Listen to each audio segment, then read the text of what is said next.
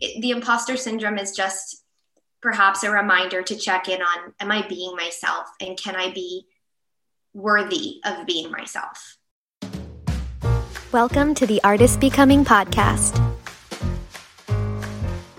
Hey, Jess. Hey, Shelby. A five, six, seven, eight.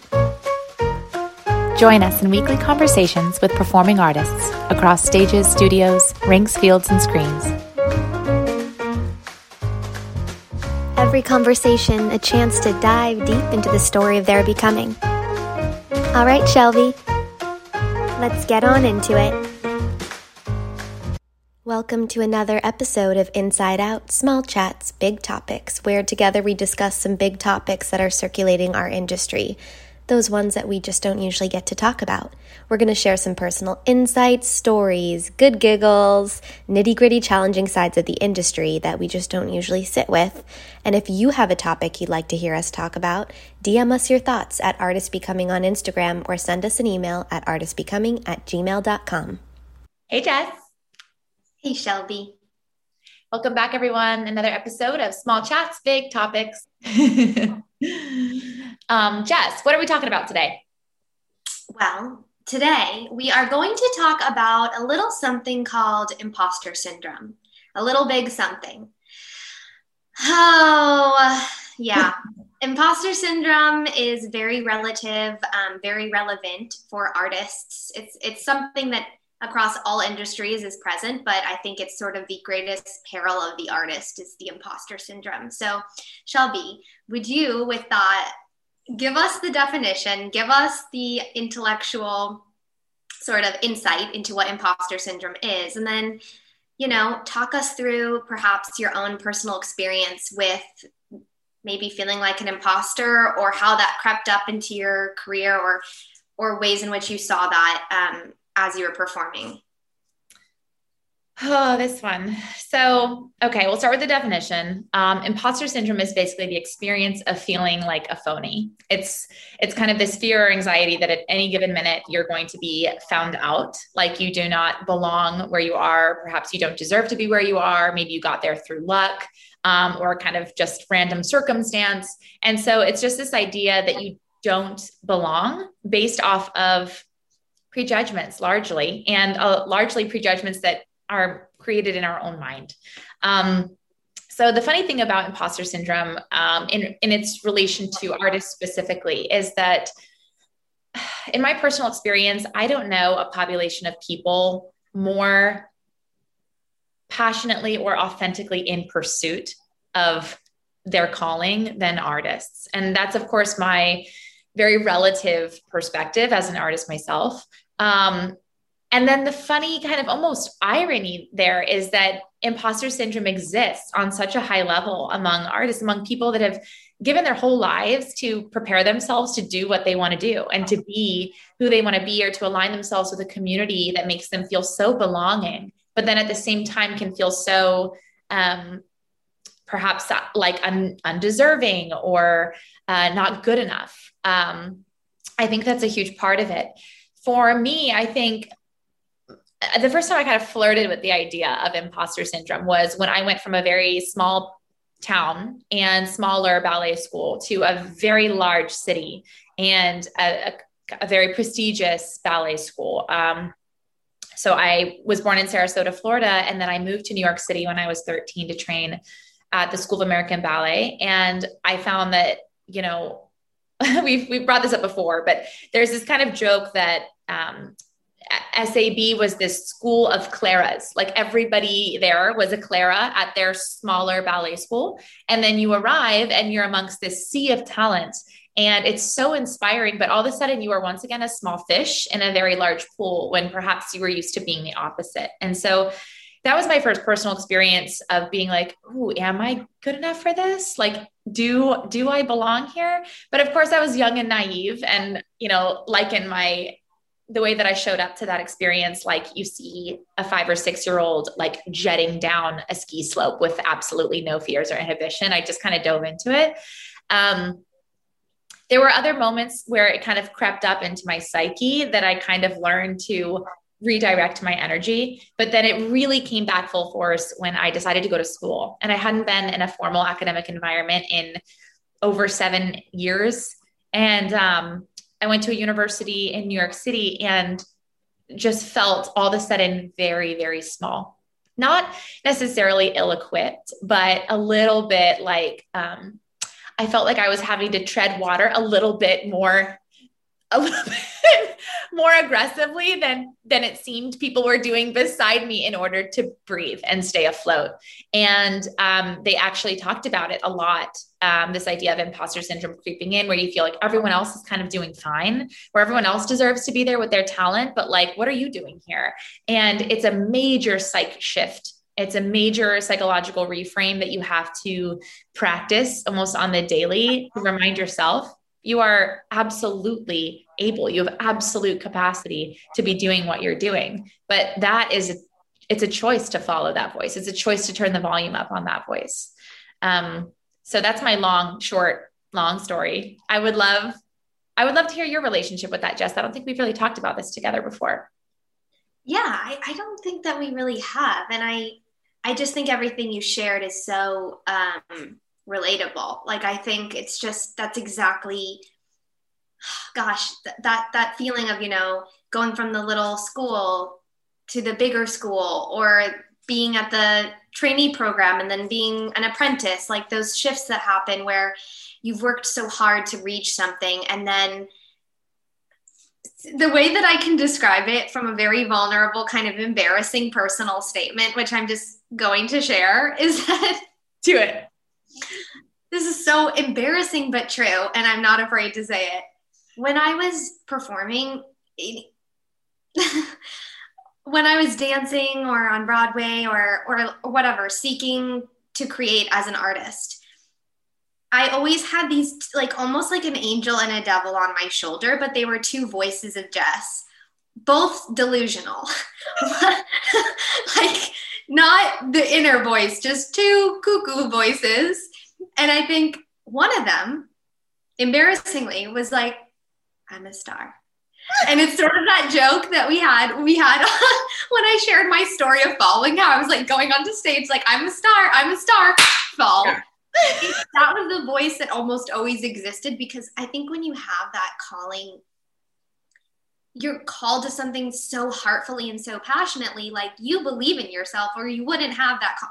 you're doing it because you believe about a gift that you're here to bring forward it's yeah. it's a deep inner voice that's telling you calling you forwards towards this art so that one voice is like i'm a star i'm going to be the prima ballerina at the top company or the whatever i'm going to be on a magazine cover of whatever for some film I've written. Okay, that's the one voice. While just as loud, there's another voice that's like, you are worthless, completely ill equipped, unprepared, yeah. not capable.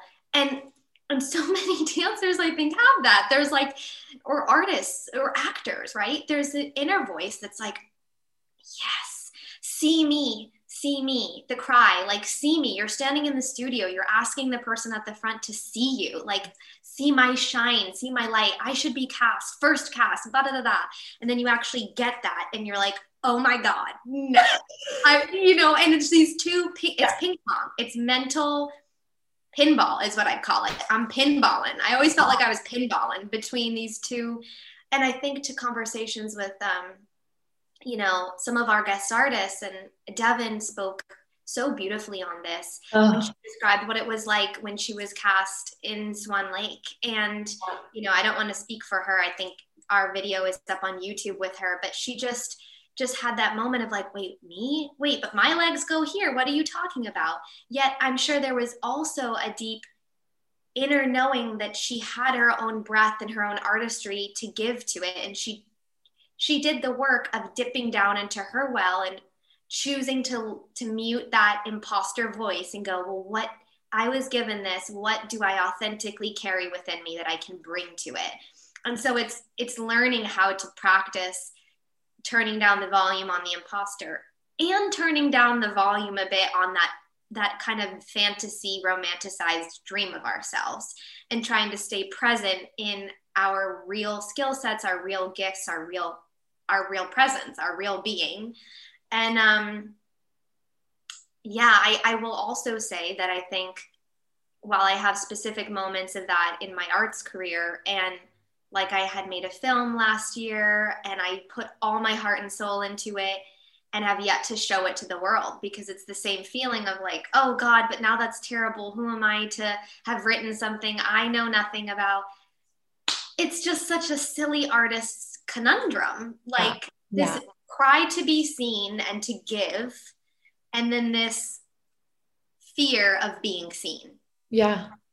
It's this, yeah. It's a it's this like double-edged sword and um, i feel it when we're creating artists becoming like i i have moments where i just think who am i to speak to any of this when when i was in a company i was the most uncomfortable competitively or with jealousy or with my body and here i am speaking on well if you meditate and you you know have community, it'll be better. Well, it will be. And I do have the tools now to speak on it from only my authentic seat that I'm sitting in and from no other seat or from no expertise other than what I've lived through. But that same feeling of like we're being seen. And I think that that's what imposter syndrome, that's where it connects so deeply to the artist. It's like a, uh, yeah the fear of being really seen for our true selves which even if you're cast as Odette, means being seen for yeah. your weaknesses. Yeah. And I mean, wow. You just said 10 things that I would love to respond to. I guess to start where you left off is this idea that it does seem to be just this really common thread, right? This idea of potentially not good enough, not prepared enough, haven't had enough rehearsal, blah, blah, blah, blah. But as performing artists, we we are performative with our art. Like we've signed up to stand on stages to perform for thousands of people, like perfect or not. And it's not going to be perfect because we're human beings. Um, but I think, you know, Harper Harper Watters spoke so profoundly to elements of this in our recent conversation with him, where he was basically like, we sh- showing up to a studio, showing up on a stage, showing up as an artist is advocacy. And maybe that advocacy is for a much larger, more meaningful cause. But at a very like microcosm level, that advocacy is for ourselves, right? We're advocating that we have something to share and that we're bold and courageous enough to share it regardless of its imperfections. Um, and I think that it's important to discern with imposter syndrome is not the same as being humble. Like you can still, right? Like you can still thrive and claim your stardom or claim the opportunities that you get and step into them with power and humility. Like you can be gracious and receiving and sharing of your talents and be humble enough to sit there and say, I can only speak from my own authentic seat, from my own authentic body and vehicle of expression. It's not going to be perfect. If it doesn't resonate with you, honor that. If it does, honor that. And here we all are just trying to be humans, trying to contribute to something larger than ourselves, which which we call art. Um, you know, and I think that I that conversation we had with Devin, I'm so glad you brought that up because part of showing up for opportunities as as artists is not being seen as the perfect product, but being seen as having the potential to step into your talent or to step into your fullness. And I think about so many of these brilliant stars and talents that we've spoken with with through artists becoming and as friends of ours as well and so much of it is this reflection upon a teacher when they were young or a mentor when they were stepping into their professional careers that saw potential in them and then that person made the choice to say I'm going to step into this potential that's being seen in me, right? And like recognize I'm not a finished product. None of us are. Um, but I can stand here amidst a sea of principals, seasoned principals as a young or you know as a young dancer in devin's case for example or even in, in harper's case and so many of these stars we've that we've spoken to. Um, and i think that that's a common thread too is that performing arts careers are often young careers. And so you have this period of time where you're young and almost like beginner's luck naive going for it, like haven't really been torn down yet. So you don't have a fear around that. And then you get to that stage where you're like, okay, the criticism is mounting, the rejection is mounting, the missed shots are, you know, are piling up, and we start to give more power to the voices of doubt.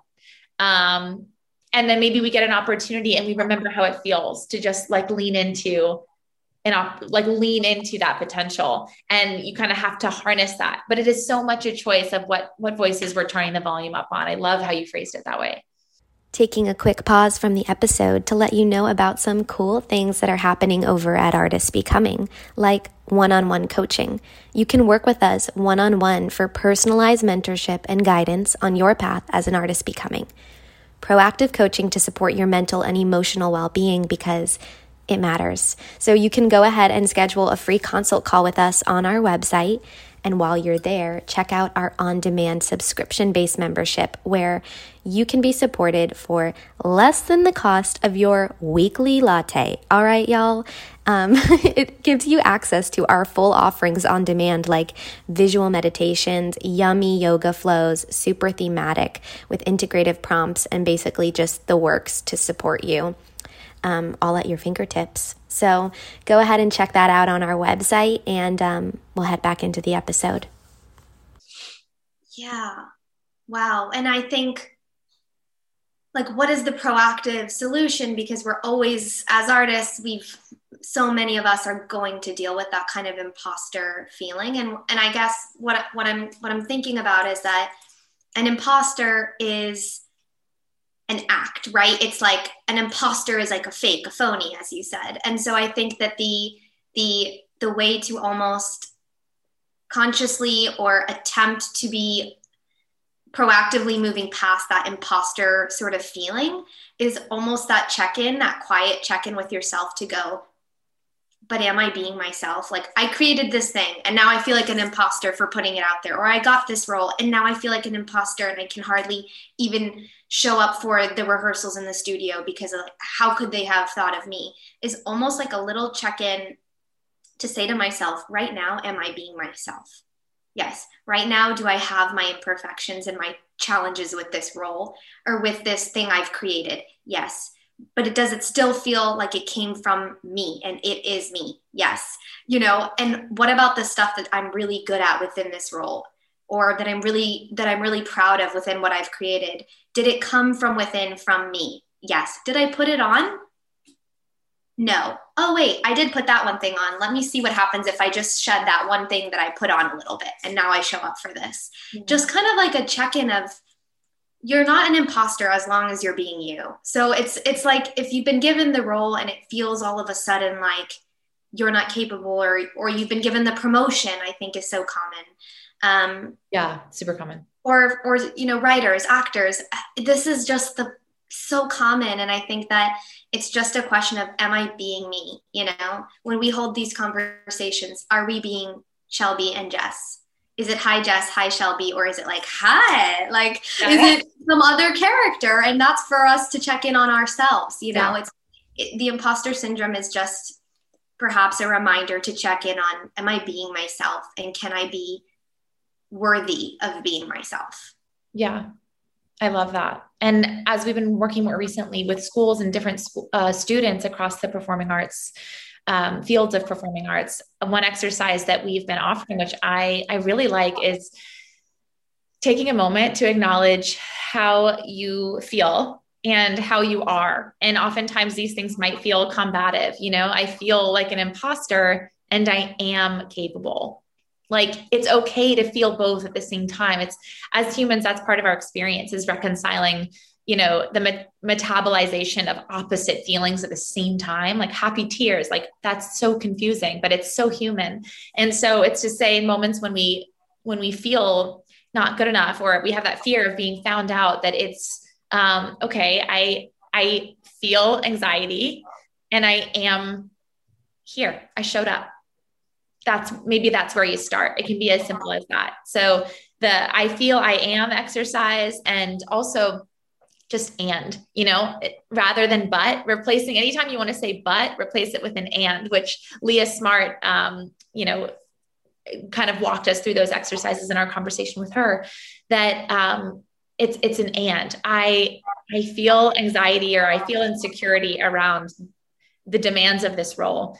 And i'm going to keep showing up to try to step into it you know and i trust that the people that have offered me this opportunity see the potential in me and i'm going to lean into it and i'm going to be fearful and i'm going to keep showing up and it's just keeps going and i'm now going to cut myself off but we get the point. and you're done and um, we done. and we gone done did it. Um, and yeah. yeah. That's it. That's just it. That's amore. and next time. See you next time. Bye. Bye. Want to connect further with our community at Artist Becoming? Rate and review this podcast and subscribe to stay on top of our weekly guest artist conversations and our small chats, big topics check out www.artistbecoming.com to learn more about our monthly subscription membership filled with on demand guided meditation and yummy yoga practices to support your unique journey as a performing artist. Follow along on Instagram at Artist Becoming for sneak peeks and inspiring content, and DM us the dream artists, athletes, performers, psychologists that you'd love to hear from or topics you'd like for us to unpack. Sharing is caring, so fire up that group chat, share to your stories, comment, share, share, share, and just stay connected with us. We are here for your becoming.